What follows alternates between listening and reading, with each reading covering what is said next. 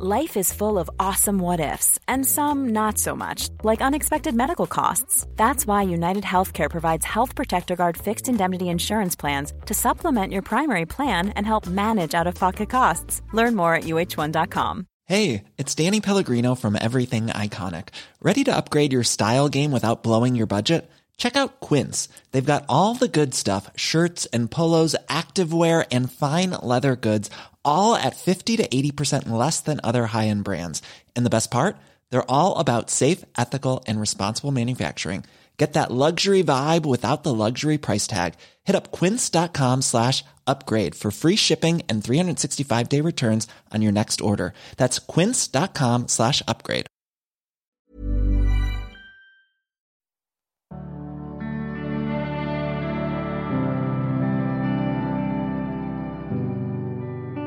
Hello, everybody, and welcome to the fourth series of the Human Podcast, a place to hear extraordinary human stories that celebrate the limitless potential of human beings. So often, our personal stories of tragedy and survival are left untold, hidden behind the facade of our ordinary lives. Human has been created to make them more seen, more heard, and more celebrated. Because by doing so, I think we can all feel more connected to our shared humanity. So if the world is feeling like a dark or difficult place, join us and let your heart be ignited by the fire of the human spirit.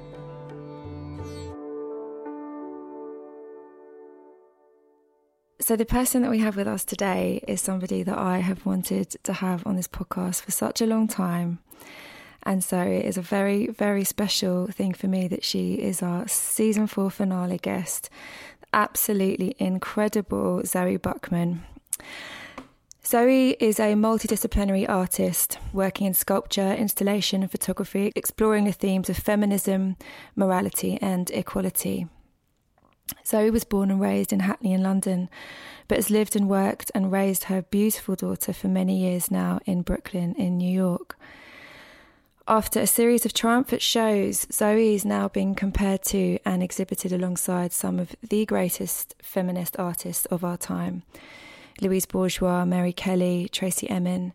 So it feels very, very special to have this time with Zoe today to talk about her work, possibly how her own stories are held within them, and what it means to her to have arrived at this point in her career when it feels things are heading in a stratospheric direction for her.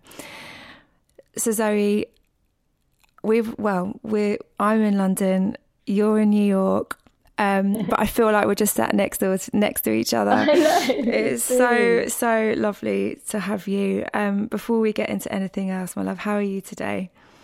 Oh, I'm so good. I'm really glad to be sitting down and chatting to you. Mm. Um, and I'm honoured to be your finale. Um, so are we. Yeah, truly. I can't think of anything I'd rather be doing right now. Oh, thank you. Oh, good. Me too, darling. Me too. So, Zoe, um, I've heard you say that everything you've made has always been speaking to the female experience, um, whether that is personal or political. And your latest show is about our capacity to go through violence, miscarriage, heartbreak, and abandonment, but to choose joy. I just wondered if we could just start by you speaking to us a little bit more about that. Yeah, for sure. Um, it's interesting because I'm I'm realizing that I don't really make choices of like, oh, it's time I started embracing joy in my work. Like it's never been a cognizant choice. I've always created things in real time from either difficult experiences that I'm going through at the time or have just um, gone through, um, or things that I find complicated and like ideas and issues that I'm grappling with, and and then I make the work. Um, and sometimes it's something that I'm figuring out, but there was definitely like a dark time when the work was therefore darker and I was more in the trenches of um, loss of my mother coming off the heels of a divorce mm-hmm. and I then found myself in a relationship in which my um, uh, sexual, emotional, and physical self was under threat. Mm. Um, and yeah, so the, the work was really exploring those things. And then I had, I guess I, I processed a lot of that. Um, and and I realized that I could engage more with this, I guess, joy and wonderment, um, wonderment of of our capacity to metabolize pain. Um, it's not something particularly with grief and the loss of my mum. It's not something that I'm not there yet. Like, mm. and we'll get to this later. Like, I'm not in a place of gratitude. Like, I'm really fucking angry mm. um, that she died. But I think when it comes to other losses and traumas, and those include, you know, sexual assault, um, abortion, miscarriage, abandonment, these things, um, I am really appreciative of our, and when I say our, I mean like women and, and femme bodied people, our capacity to um, to heal mm. and lean on each other. Mm. And so my work, this latest show, Blood Work, which was at Pippy Houldsworth Gallery in London, um, there was still a lot of pain in the work, but there was more joy finally. Mm. And people said to me like, "Oh, how beautiful that like you're giving us hope right now, and we all need it after the pandemic and all these things." And I was like, I guess my thinking is like it's awesome that people feel that way and that's really beautiful but it wasn't a mm. cognizant choice like we all need a bit of joy it was that i realized that i could still connect to my inner well my inner source of creativity and joy and like reclaim myself mm. and in doing that particularly after heartbreak um i think you forge a stronger relationship to being alone and mm. you realize that you're surrounded by lots of women particularly here in new york because everyone's single we're all alone but none of us are alone mm. um, and so in that work there are a lot of depictions of um, friends of mine um, female or you know female presenting um, survivors of so many different things from mm. illness death of a family member racism rape um, and yet we all have this capacity to like use our bodies to express our joy and mm. that's really what my last show was exploring I just like dumped a lot on you right there. No, I mean there's, there's so there's so much there that I just want to pick up on. But but one of the things that you said about the impossible task of sort of metabolizing loss and certain traumas, um, you know, I think when it comes, you know, on you, you know, you said you haven't fully metabolized the loss of your your mum yet. Of course, you haven't. I don't, I don't think we ever do, and it just made me think about mm. like, you know, metabolizing some of these biggest, most painful things we have to go to, to go through is literally like ingesting fucking razor blades into the system. That's how deeply they cut you open in the metabolizing yeah. process. And yeah. um but then how interestingly out of those deep, deep, deep wounds, isn't it extraordinary how kind of beautiful things can grow from something mm. so terrible?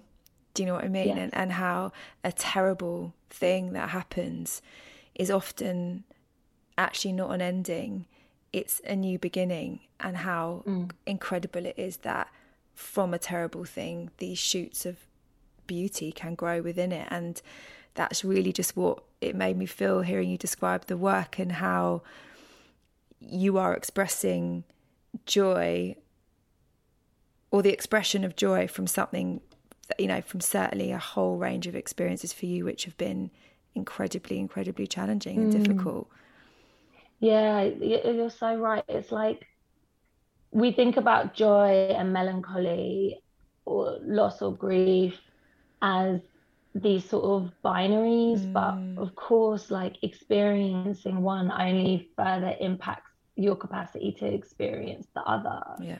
And um and your gratitude and your your ability any any trauma any loss takes a piece out of you but it also it it helps you see those missing pieces in other people and connect human to human on on a deeper level i, I mm. believe um like i i wouldn't want to get to the end of my life having not experienced loss and um you know difficulty and adversity and and because like well, then you're not really engaged in the human condition in a real way and it's mm. and it's not mm. like because i want to be an artist and i want to be a tortured artist like it's not fucking fun none of this is fun mm. but um i do feel more grown and more strong now than i ever have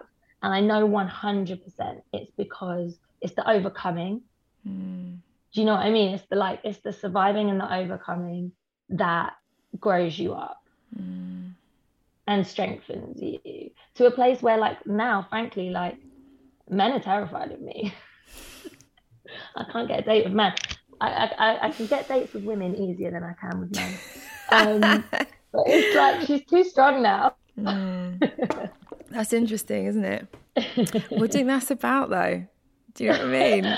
I think it's because they're now finally faced with somebody who doesn't need anything from them. Like mm. I might mm. want something, like I do want love, I do want partnership, mm. but I don't mm. actually need it because I've had to figure out how to be whole without it. Mm. Um, and I think because men are so a lot of I'm speaking very in very sort of like sweeping terms, I know in very gender terms, but we're just gonna have to go with it for today um, because cisgendered men are, I think, uh, sort of infected with toxic masculinity, and I feel sorry for them for it. Mm. Um, they they don't really know how to deal with somebody who doesn't need them and isn't a dependent. Mm. And um, and so now I am finding that um, yeah, cis men run for the hills, and it's like I'm all right with it. I'm like bye, Mm. Bye.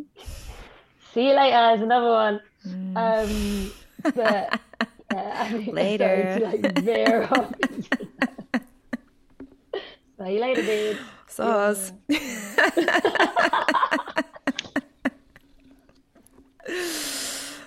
God. I mean, there is. um I mean, there's so much that I want to say. I don't know if I can say this on the fucking record. Another thing that really that really struck me in um, what you were just saying in the answer to, to, to my question before was the stuff around um, how your work speaks to a kind of intergenerational experience as well. So your um, intergenerational, multi generational experiences, and there's this. Um, and again, I mean that your kind of observation of those intergenerational experiences combined with what I think is, as you say, you know, your own lived experience creates this incredibly potent heart and soul and and kind of language to what you do, Zoe, which is I'm sure why it's you know capturing the, the, minds and hearts and imaginations of people all over the world now. And um, I was really struck by this um, in the case of just what I've, I mean, I haven't seen the whole film, but just online of the Show Me Your Bruises Then film, which. Um, is this amazing short film that was written and performed and directed by you, uh, featuring uh, Cush Jumbo and Sienna Miller. Um, and it's all based on a poem of the same name, a kind of freeform poem that you wrote. And um, the film is described as building a portrait of the multi generational experience of domestic violence and explores the shame and stigma prescribed to the female body in patriarchal society. Mm. Mm, I'd just love you to tell us a little bit more about that. Yeah, Zoe. yeah. Um, thank you for mentioning the film because it really is. I I think it's the work that I'm most proud of, really, mm, and it and it feels oh. like, yeah, it's interesting because it's almost like it kind of encapsulates so much of what I've been working on previously it almost like goes backwards in time as well as forward for me mm. and my mm. artistic practice um but yeah basically the reason that, like the way that that started it was 2018 and my mum was still alive though she was sick um and it was right after like the me too moment burst open um and i was asked by the new york times to write a short essay about my experience in 2018 and i knew that what they wanted me to do was write about um, you know violence. Um, and i decided they told me that it, the essay could be as abstract as i wanted it to be. So i decided to weave together little snippets of um, conversations and things that men had said to me and things that i had said to men. And at the time i was in this mm. relationship where i wasn't safe. But because my mum was dying i wasn't ready mm. to face that and I kind of clung to it. I wanted to keep up appearances, which is this whole mm. whole other thing. Yeah. Um, and so I started to weave together this little poem, and I sent it off to the New York Times, and they said it was way too abstract. So I parked that there, and I wrote them something much more basic. And um, I sent it to my mom, and she loved it, and she was like, mm. "You're you're you're really onto something here. Go go mm. go!" She was my biggest cheerleader. Um, and I, what I'm so I have so much regret about and guilt over the fact that it wasn't until after she died that I expanded the text and I started to bring in some some of her experiences and her writing. Um, I don't know why I didn't do that before and i i wish so much that she could see how she's in my work um so much. And but i didn't i didn't really put her in my work before when she was alive and nothing would have made her feel more proud or more honored. Um and i didn't fucking do it. And it like brings me to tears when i think about about what i could what i could have shown her.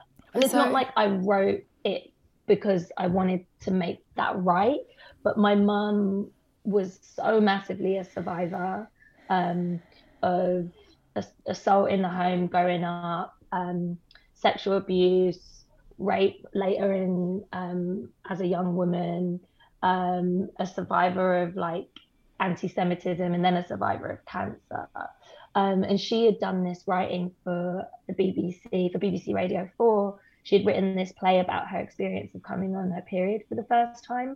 Because in um, the Jewish tradition, women, some women, if, if your family does it, are slapped around the face when they get their first period by the matriarch of the family. And my mum didn't know that that was coming, and she didn't know to expect it. And her grandmother slapped her, and um, and she wrote, "It's supposed to bless the baby, but she was really like the baby that you might have, um, which again is also like problematic. Like just because I'm bleeding doesn't mean I'm gonna like bear children, but whatever. Um, she had written this radio play about that experience, and I took some. I after she passed, I took some of her text and I and I weaved it into this poem. I took things that um, other women had said to me of like di- different um, ethnicities and different generations. Mm. And I expanded the writing. And then because I was in a place where I was no longer in um, that aforementioned relationship, I was then able to really address it in the work and show me your bruises then. Um, so this three page poem became seven pages. And I then showed it to Cush Jumbo and Sienna Miller and um, asked them if they would be up for bringing it to life and so the three of us created this um, 17 minute um, video work. Mm. Yeah. Zoe, can I just say to you, darling, that you know your the the the courage, the conviction, the emotional intelligence, the fearlessness, the your ability to you know, create work work which connects, has meaning, is disruptive, is you know, visionary, is you know, you've done that since you started, and your mum saw every single part of that, and that was given to you. Sounds like so much from your mum. You know, so I what I'm saying to you is I don't think there needed to be an explicit named mention of her in your work for it to be so clear, certainly from the outside, how the spirit and influence and honouring of the person that your mum was is laced into every single part of what you do. Thank you. And, you know, just from the outside and sort of seeing, you know, everything that you went through with her illness and her passing and then but just seeing the bigger picture of what you've done for for, for years really and then just learning a little bit more about the person that your mum was. For me I was just like you know there was that just correlation. Wow look at this incredible mother she has. And that is just so comes through in everything that you do everything that you are. It didn't need to happen in a in one specifically named moment. It's just innate in every single thing that you are, and your mum knew that. Of course she Thank did. Thank you so much. Of course Thank she did. You. Of course she did. Of course she did, darling. Yeah. Don't have regret about that. Don't carry that around. Yeah. Don't yeah. do it. Yeah. Don't do it. You're I mean, right. I, I I feel things all the time that I wish I'd done there there before, and it's like what there is not a, a world, any any world in which your mum wouldn't have known and seen and burst with pride every day yeah. at what you did, and to be able to sort of see how she had, you know, the role that she had played in raising this extraordinary young woman who was yeah. taking all of that spirit that she had, you know, shown to you through your whole life and and turning it into something which is your own. You yeah. know, what more could yeah, you ask right. as a mother? Do you know you're what I right. mean? Yeah, you, you gave her that gift throughout your whole life. Your whole life, and definitely, I'm sure, you know, the work that she saw of yours in a sort of professional capacity, you know, spelt that out to her. So don't carry that around. You said earlier about, you know, how grief, there are all of these things that, you know, definitely about grief and gratitude and all these other things, but there's very, very dark, chaotic yeah. feelings involved in grief as well. And rage yeah. is is a massive one of them. Rage yeah. and regret and all these horrible, horrible things. There is absolutely no way in which, you know, your mum was not as proud of you as she could have been, even if, you know, we could have had them for 20, 30, 40, 50 more years. Do you know what I mean? Yeah, absolutely. It's like we also know that nothing would vex them more than us carrying around something like that. Mm. Nothing would make our mums more vexed than to know that we were carrying around like unnecessary pain um, as a result of their passing. And so mm. I remind my I, I remind myself of that as much as I can. But it's also it's like it's so hard because you're like, but I am fucking angry and I do feel bad about that. And I know, like, I know that my mum would be so devastated to know how unhappy I've been mm. about her death. Does that make any sense? Totally. Like, my mum had this mantra, you know, you're only as happy as your unhappiest child. And she would take into like her body and her being and every fiber of her emotion, like any of our anxiety or pain or whatever. My mum would lose sleep, you know, even though if her grandkids were waiting on finding out if they're getting getting and getting to a school, my mum wouldn't sleep. If someone was going through something, my mum was terribly like racked with anxiety as an mm. empath for her mm. children or her grandchildren.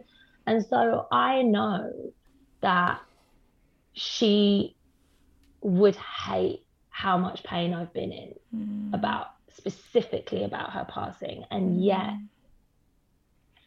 you, I just am. Do you know what I mean? Mm. I know, darling. I know. I feel the same. And you know, when people say to you, "Oh God, your mum wouldn't want you to be sad," you're like, "Yeah, but if, if it was that fucking easy, then that would be great." It's like yeah. you can't, and that's part what's so hard about it is you you can't turn it off. I know there's, Yeah. as you do, there's nothing in the world that would make my mum or your mum feel worse than to think of how unbearably sad we have been since Yeah. each of our mums died. But that, in and of itself, can't stop the feeling. And it's, yeah, no, it's so. I think it's helpful sometimes when I think about it in terms with my kids, and maybe you have this with your daughter as well. I do sometimes think, God, imagine, you know, the day when you know I'm no longer here.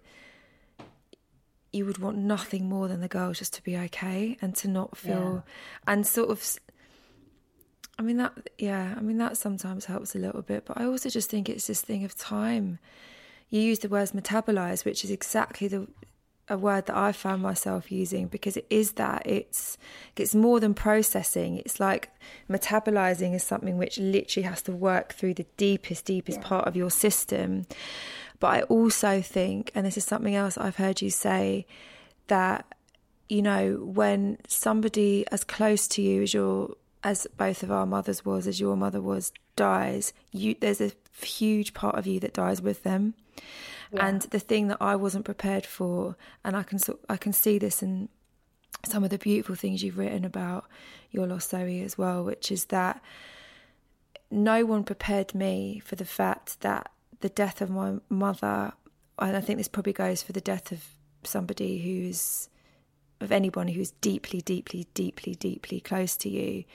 Mm. With the death of them, a very real part of you dies too because ultimately I think we exist in relation obviously there's a huge part of us which is total in ourselves but huge parts of us exist only in relationship to people and so the part of us which existed only in relationship to that person yes. particularly if they oh. are a huge psychological part of who you are literally dies with them so when they this person dies, not only are you grieving them, but you're also deeply grieving a very huge psychological part, you know, existential part of yourself that doesn't exist anymore as well. The missing yeah. parts of yourself which have died with them. Absolutely. And no, no one Absolutely. prepares you for, for how existential that experience of grief is. Yeah. It's a complete yeah. re- reconfiguration of yourself, you know, self with a capital S in yeah a true in the truest way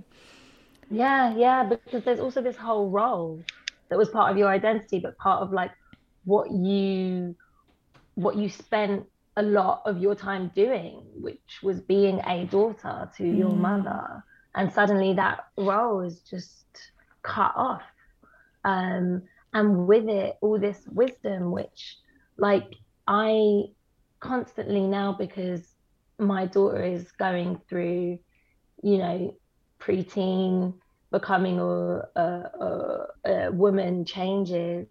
And I don't fucking remember what it was like to be like I mm. remember little bits here and there in a cloud of weed smoke about around the time when I got my first period and whatnot. But I want to be able to go back to my mum and be like, okay, did I tell you I hate? When did when? What was the first time that I told you I hated you? Because I know mother never forgets that. I, mm. I haven't mm. forgotten the first time Cleo yelled through tears, "I hate you," mm. and like I want to know.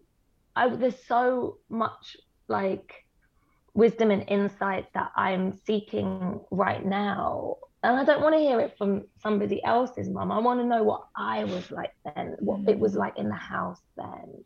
And you know, that died with my mom. My dad, I didn't speak to my dad about that stuff. He was not your guy when it when it came to becoming a woman. And now here I am raising um, my kids, and um, and so I'm like, I guess with grief, when you lose someone like a like a mum, assuming you were you were close and they were a guide and they were you know a friend there's going to be in our life, you and I, that we're going to be confronted with that loss time and time again mm. in ways that we might not even expect.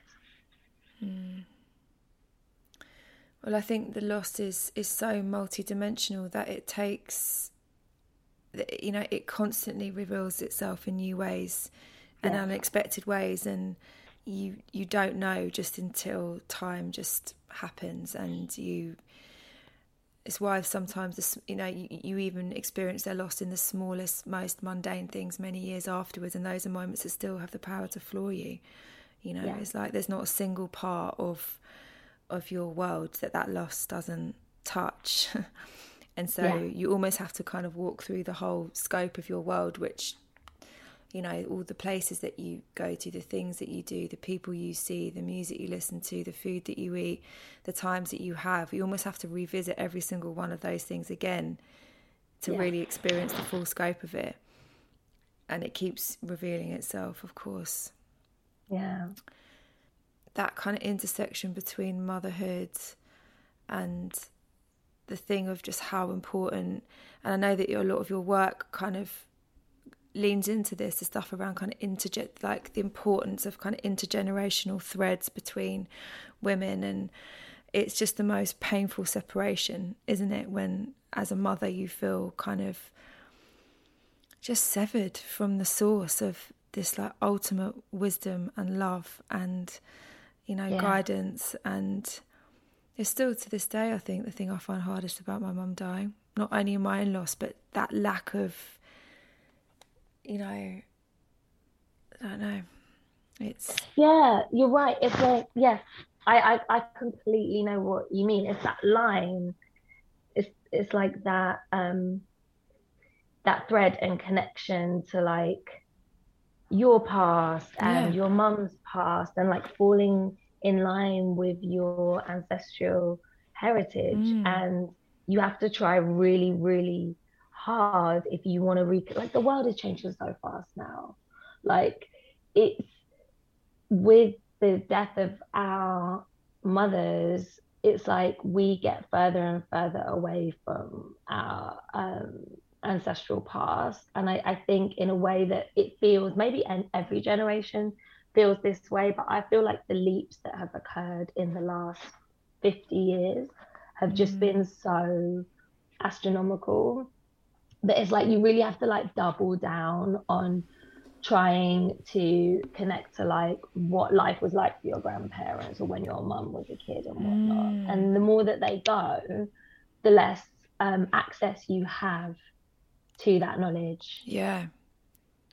And so I see, I really, it's, it's so amazing, like talking to you about this because I've, there's lots of this that I kind of, I've, and again, it's a testament to how powerfully you manage to express these things in your work but it's that's so manifest in your work for me this kind of you know there's how like all of your pieces somehow bear traces of they kind of speak to that thing of the traces of the past and you know using vintage fabrics and you know yeah. and that sense of they feel incredibly contemporary in their commentary, but just the kind of use of the older fabrics and these very old traditional techniques that you use kind of just really imply that sense of kind of looking backwards as well and honoring the importance of kind of intergenerational experience and how you know you can take the sort of metaphor of the thread and the wheat i mean you can you know into so many and how we are all connected and how all these experiences are connected.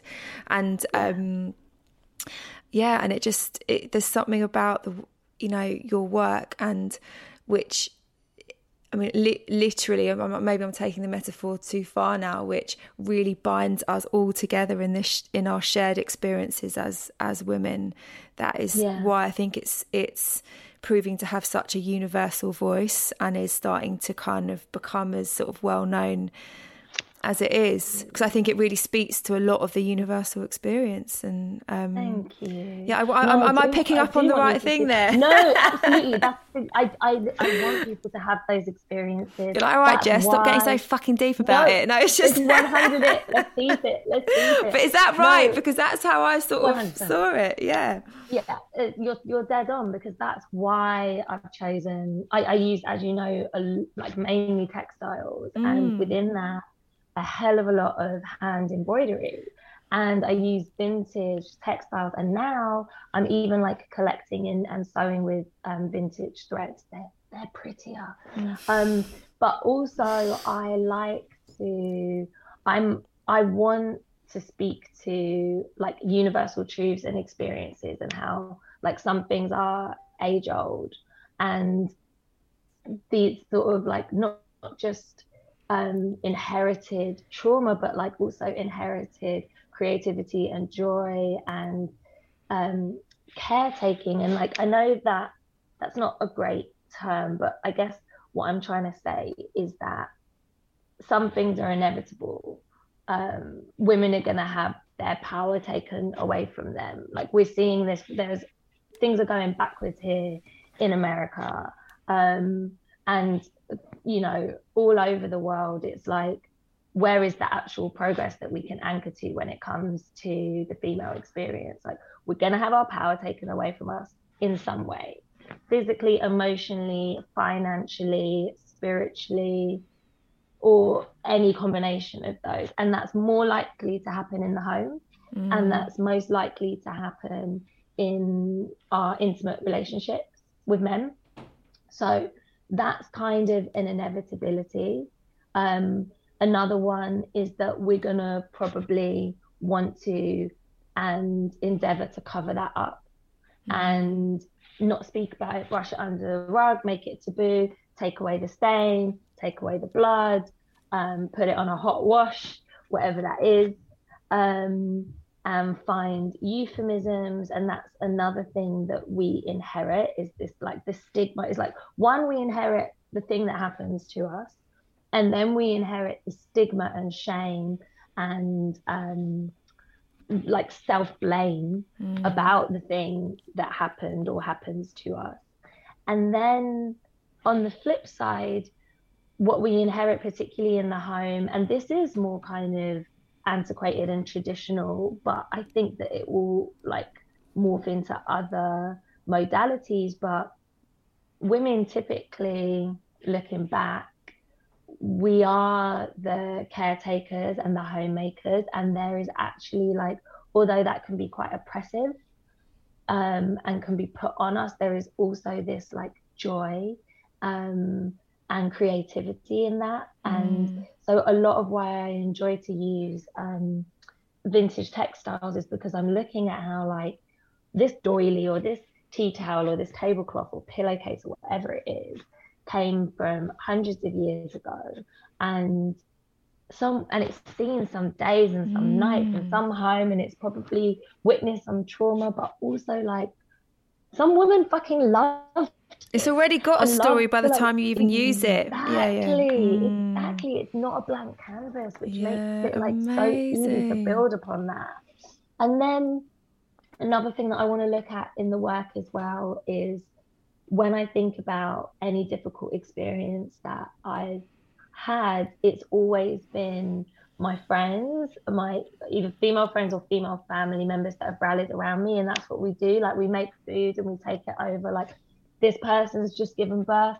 Oh, I'm going to make them my special sanitary's house with like lavender and aloe and I'm going to freeze them. I'm going to take it over to my girlfriend's house because, oh, she's going to want to sit on one of those. Um, and that's what we do and you're like oh no my friend's just been left and dumped like right bring on the food vodka also mm. um and these things are age old our our um capacity to hold each other and i feel sorry that that is less of um, a tradition for for men and in male relationships this kind of like I don't know, rallying and, and, and showing up in these loving, nurturing, soft ways. Mm. Um, and I, I, feel very glad that we can lean into that softness for each other and for ourselves. Mm. And so, all that to say, like the textiles that I use and the embroidery, like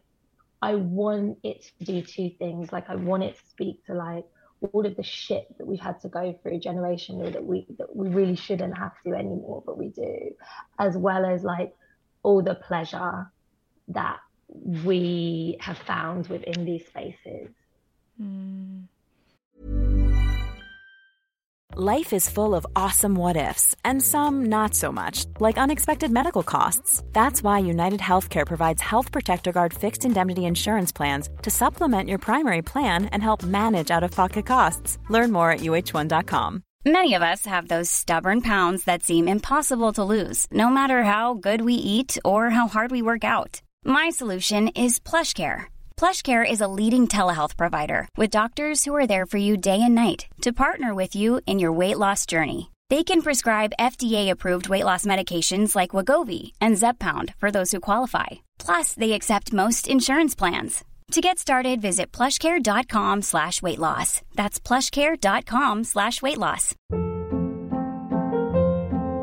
Hold up. What was that? Boring. No flavor. That was as bad as those leftovers you ate all week. Keke Palmer here, and it's time to say hello to something fresh and guilt-free. Hello Fresh. Jazz up dinner with pecan-crusted chicken or garlic butter shrimp scampi. Now that's music to my mouth. Hello Fresh. Let's get this dinner party started. Discover all the delicious possibilities at hellofresh.com.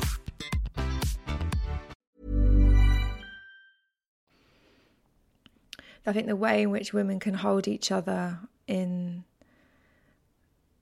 in in in in, in relationships and in, in friendships has it's it's the it's the most well I'm speaking from my own personal experience it's the most all encompassing of any relationship I have.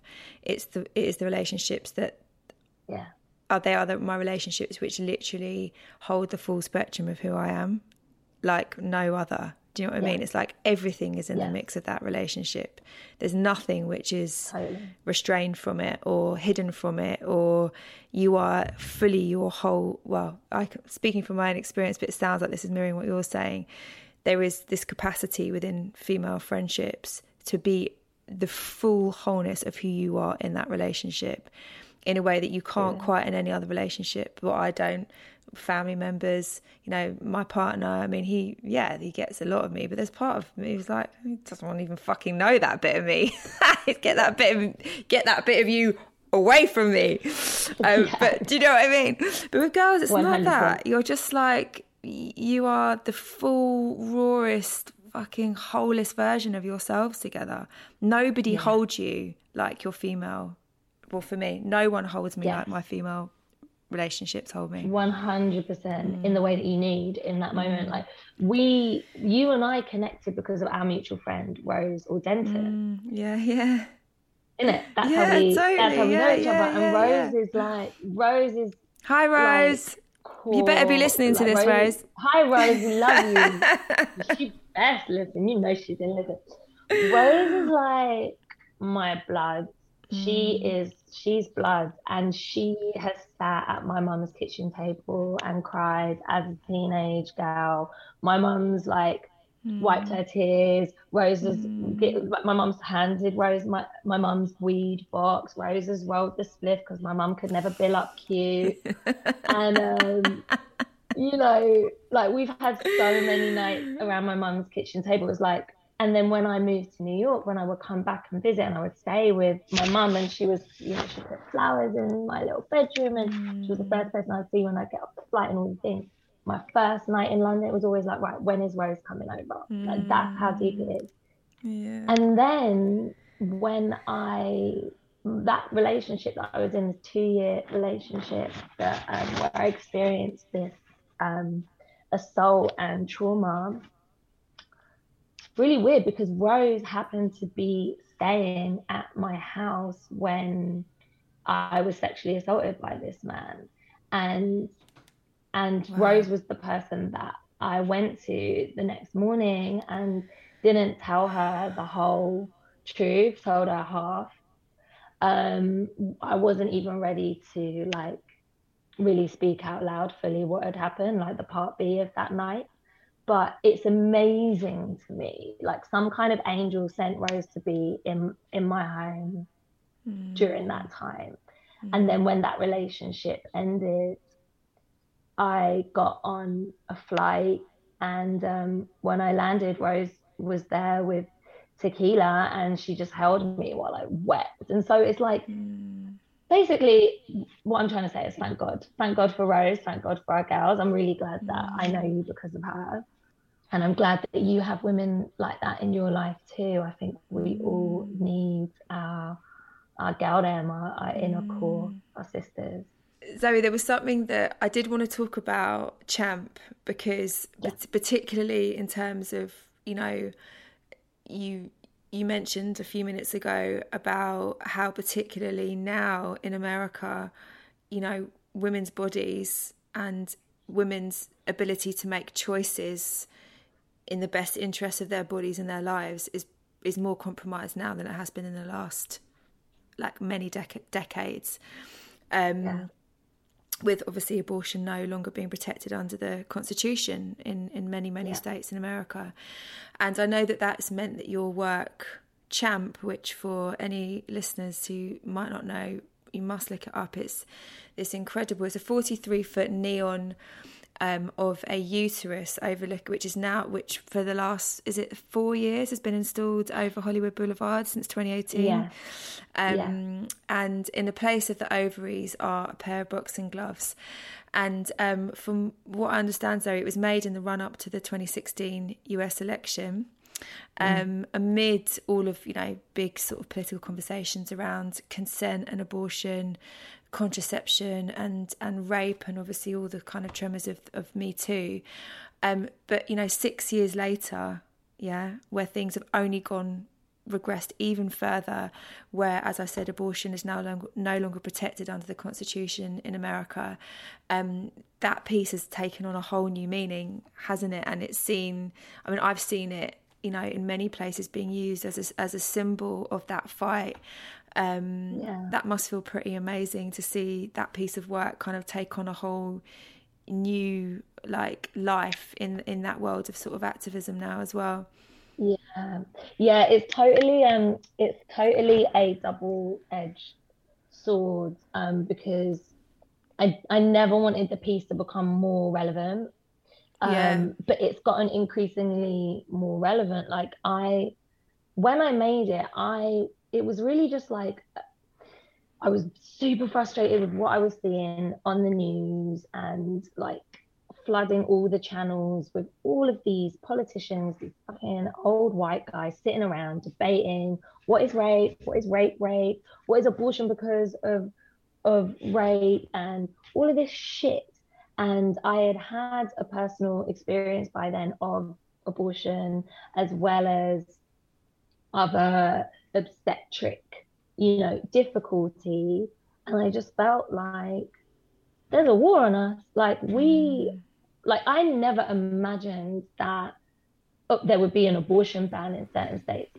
And furthermore, that there would even be legislation to have people rat each other out. There's now like financial incentive in certain states where like if you know of a doctor performing yeah, an illegal nice. abortion, if you rat on them, you get paid. Like this is after a pandemic when people are struggling financially. Like they, people will be making a career out of this. Like mm. I'm a professional ratter now. I just like hang out and like, like fucking, you know, listen. I'm an abortion rat. I mean, are you I'm fucking kidding rat. me? That's how I'm gonna get paid. Because you know what? Fuck the state. The state never looked after me anyway fuck women. I'm that you know what they're on their own. I'm gonna get like they could even be women doing it as well. Like these rats. Like it's that deep. Like and the patriarchy is that intro. It's just so fucked. Um sorry, tangent. But when I made this piece, it was really more about what I was experiencing, what I was thinking about, my rage, and also my like, oh, like we're fucking lights. Like there's lights in us for fuck's sake. And so I made it small.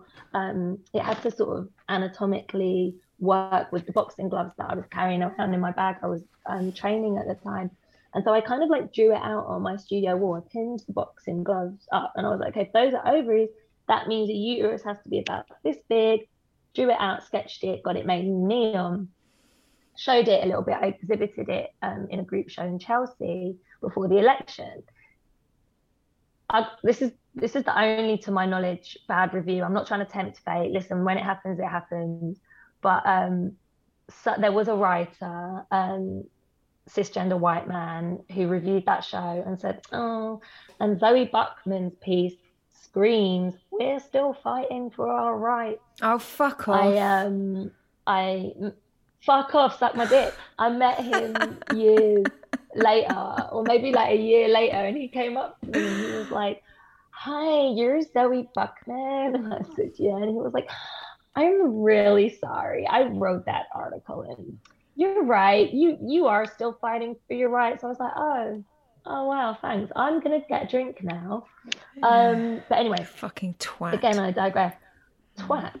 Um, no one, everyone thought Hillary Clinton's about to become the first female president. Like, mm. bitches, be quiet. There's nothing to complain about. Um, I I was one of the people that thought Hillary Clinton was about to become the first female president of the United States, but I still knew no, whoever's in that top seat, like we must be afraid, very afraid, on a personal mm-hmm. level, on a governmental level, legislatively, even like you know, if you look at the whole of America, if you look at the whole of the globe, no, we need a neon uterus. I'm going to make this peace, but I just didn't expect that. Then, boom Donald Trump's president, and then that piece is like everywhere. It's on um, there's images of it in the Women's March, and then mm. Art Production Funds, this um, organization came to me and they said, "Do you want to make this huge and we'll put it on Sunset Boulevard?" And I said, "Yes," and we did that, and then it sort of coincided with, you know, in LA, everything blowing up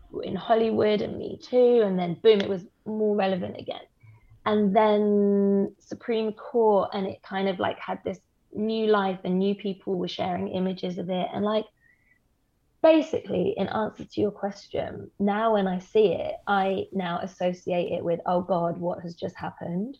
Mm. Like when when I see that someone's shared it online, I'm like, oh no, wait, is there a new piece of news that um, hasn't updated yeah. on my CNN app? You know? Right.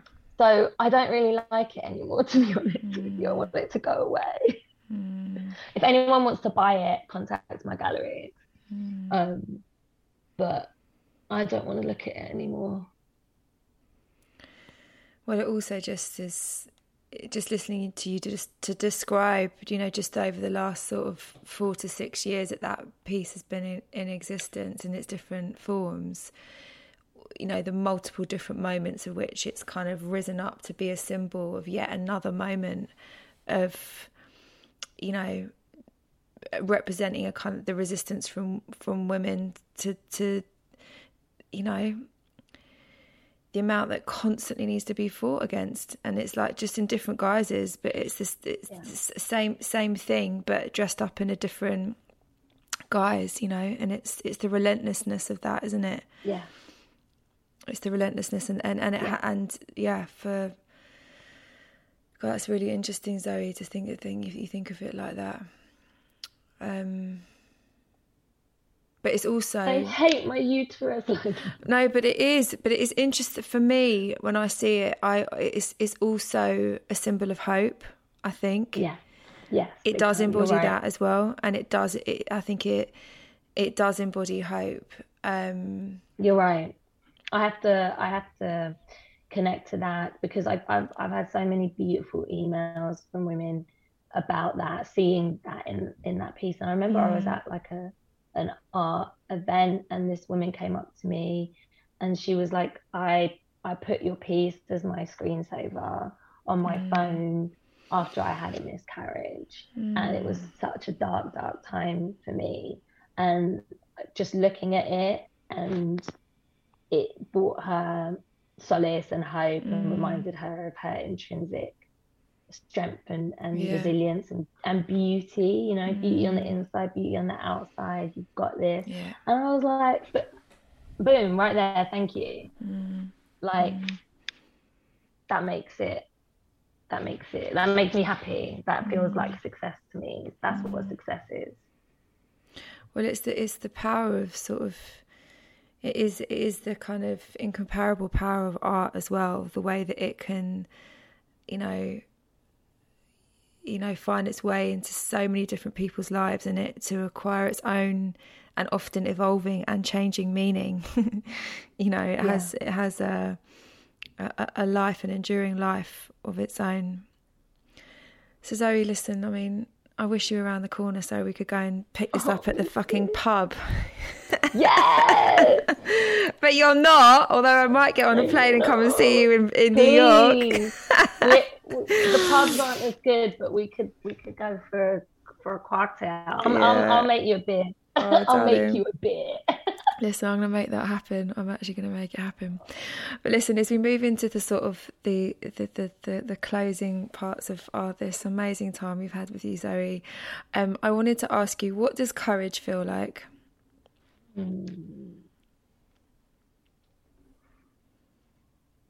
Wow, that's such an awesome. No one has ever asked me that.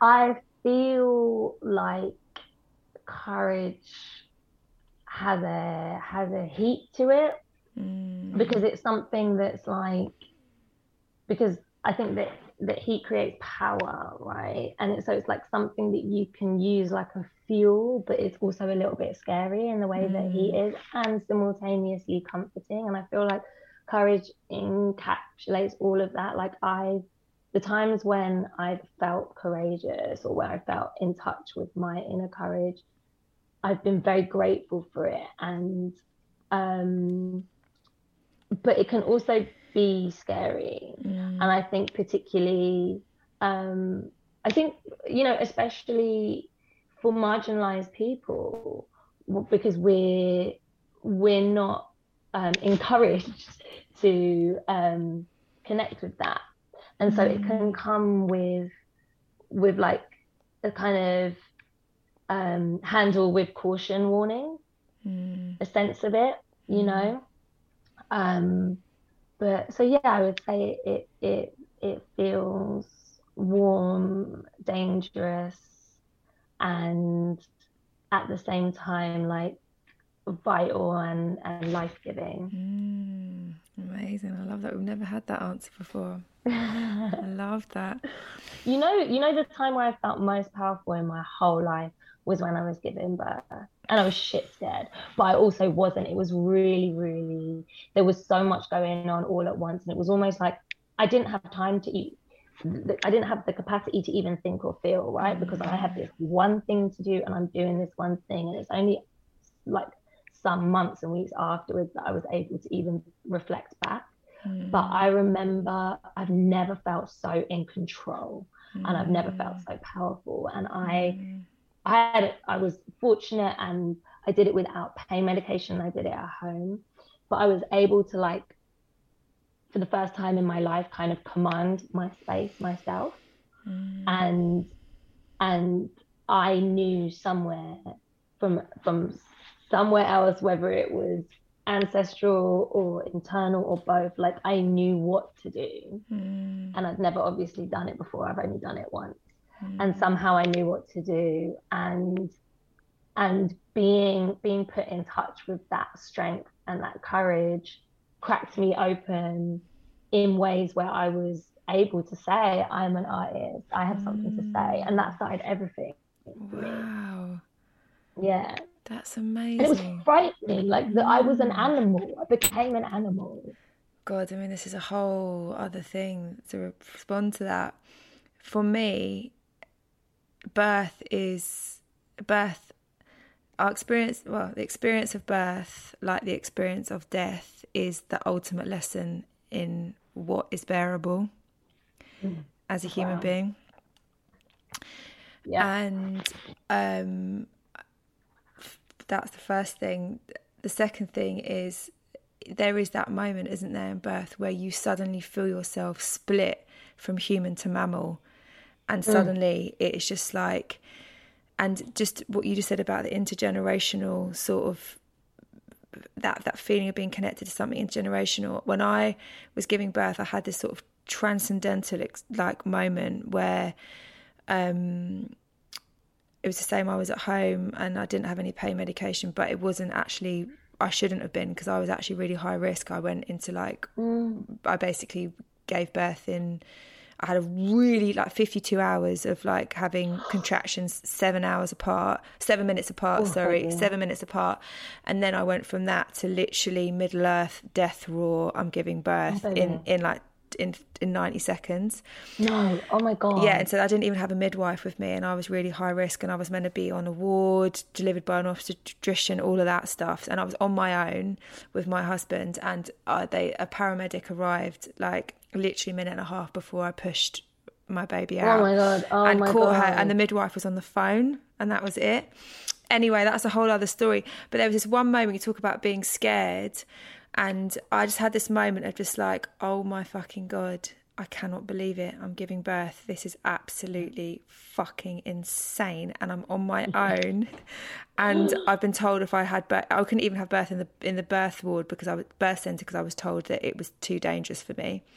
And there's this oh moment where when the midwife is saying you're going to have to push the baby out now, next contraction, and I was like, okay, I need to push this baby. I need to do it now. Well, not I didn't have a choice because it was happening anyway. And I was like, is this the moment that I'm going to die? As I'm giving birth oh to my, my God. as I'm giving birth to my daughter, and it all happened in the space of like ten minutes, really fast. But I suddenly had this moment where I suddenly felt connected to every woman, past, present, and future, who has done this thing of passing life through them and forward, and I just went.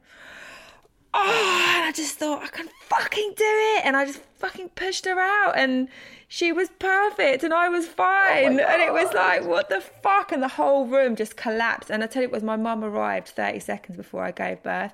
And she was there oh. reaching over oh. the paramedic, like holding on to me. And she was oh. fucking shitting herself as well because she knew that how dangerous this was. And the whole room just like collapsed and like burst into tears of like joy and relief. And my baby girl was there. I couldn't, it was oh fucking insane. But it is that thing going back to this intergenerational thing. That was you like. are a legend legend. What a fucking story. No, babe, but it's, it came you to are me. A fucking legend. But well, yes, that that connection. I didn't have a, but I also I didn't have a fucking choice. I just I did not yeah. have a choice, and you just do. You have to do what you've got to fucking do. But that thing yeah. that you're talking about, that intergenerational sort of moment of like. Yeah. It, honestly, I could feel connected to every woman in the world giving birth in that moment, and it helped me fucking. It pushed me over the edge. Wow. It was incredible. Incredible. Oh the most terrifying, oh exhilarating, excruciating, like transcendental, like yeah. awe inspiring, terrifying. Like yeah. every single fucking thing you can imagine is there in that moment, isn't it? One thousand percent. It's just pure raw experience. It's mm. pure raw pure raw mammal, like you said, is everything. Did you get the Middle on, Earth death all roar? the planes? Do you? Is that yeah, you? went to some next level. I think that's why I still have a croaky voice.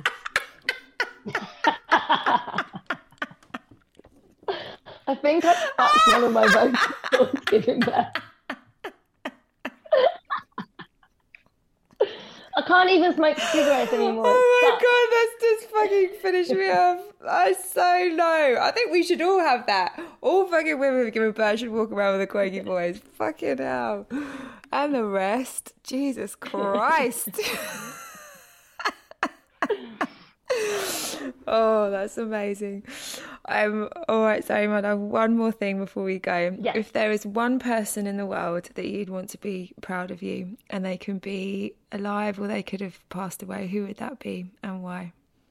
Well, I want my mum to be proud of me, but I know she is. Mm. And I want my I want my daughter to be proud of me, but I think she is. Mm. But I I hope that I hope that she continues to be. So I'm going to say that. I'm going to say my daughter Clea. Mm. Amazing. Yeah. Amazing. We'll see. Remains to be seen. We'll find out. Oh, darling. I fucking love you. She'll tell her. I'm gonna start. I am getting you. on. I'm getting on Skyscanner now, and I'm really sorry. It's it's it's. Yeah. Um, I don't know if you think that's a promise or a threat, but I am gonna. I love it. I'm here. The, the kettle is on and the bed is made. Please come through. oh yeah. my god, wicked, amazing, darling! This has been so brilliant, so good. Zoe, thank you, thank you, for all you are, for all you do, for being the most incredible finale season finale guest for us on this series of Human. You're just amazing. You're just amazing. Thank you so much. And so, listen, in true human form, we ask our guests every week to play us out with a song. So, oh. if there is a song that you would dedicate to this conversation, what would it be and why?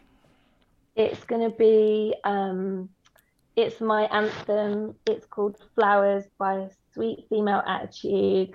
This is for the gal This is for love. This is for joy and this is for Hackney, and this is for you, Jess. Mwah. Thank you, Mwah. darling. Here we have it. Thank you for having Thank you, Zoe.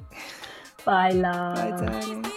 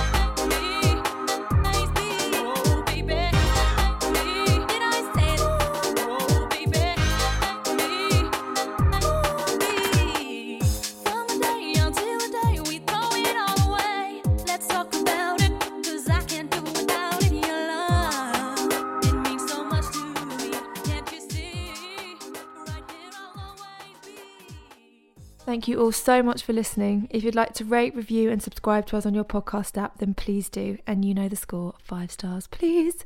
If you'd like to come and say hello on Instagram, then you can find me and all things human podcast related at This Is Jess Mills. This podcast was created and hosted by me, Jess Mills, with creative co production by Bonnie Tyburn and produced by Joel Porter at dot dot dot.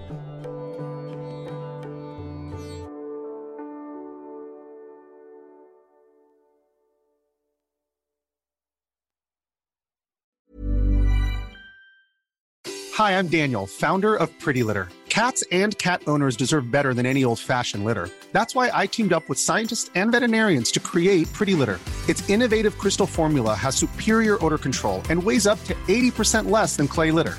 Pretty Litter even monitors health by changing colors to help detect early signs of potential illness. It's the world's smartest kitty litter. Go to prettylitter.com and use code ACAST for 20% off your first order and a free cat toy. Terms and conditions apply. See site for details. Ever catch yourself eating the same flavorless dinner three days in a row?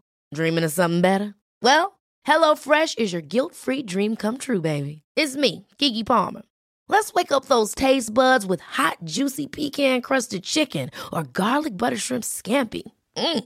Hello Fresh. Stop dreaming of all the delicious possibilities and dig in at HelloFresh.com. Let's get this dinner party started.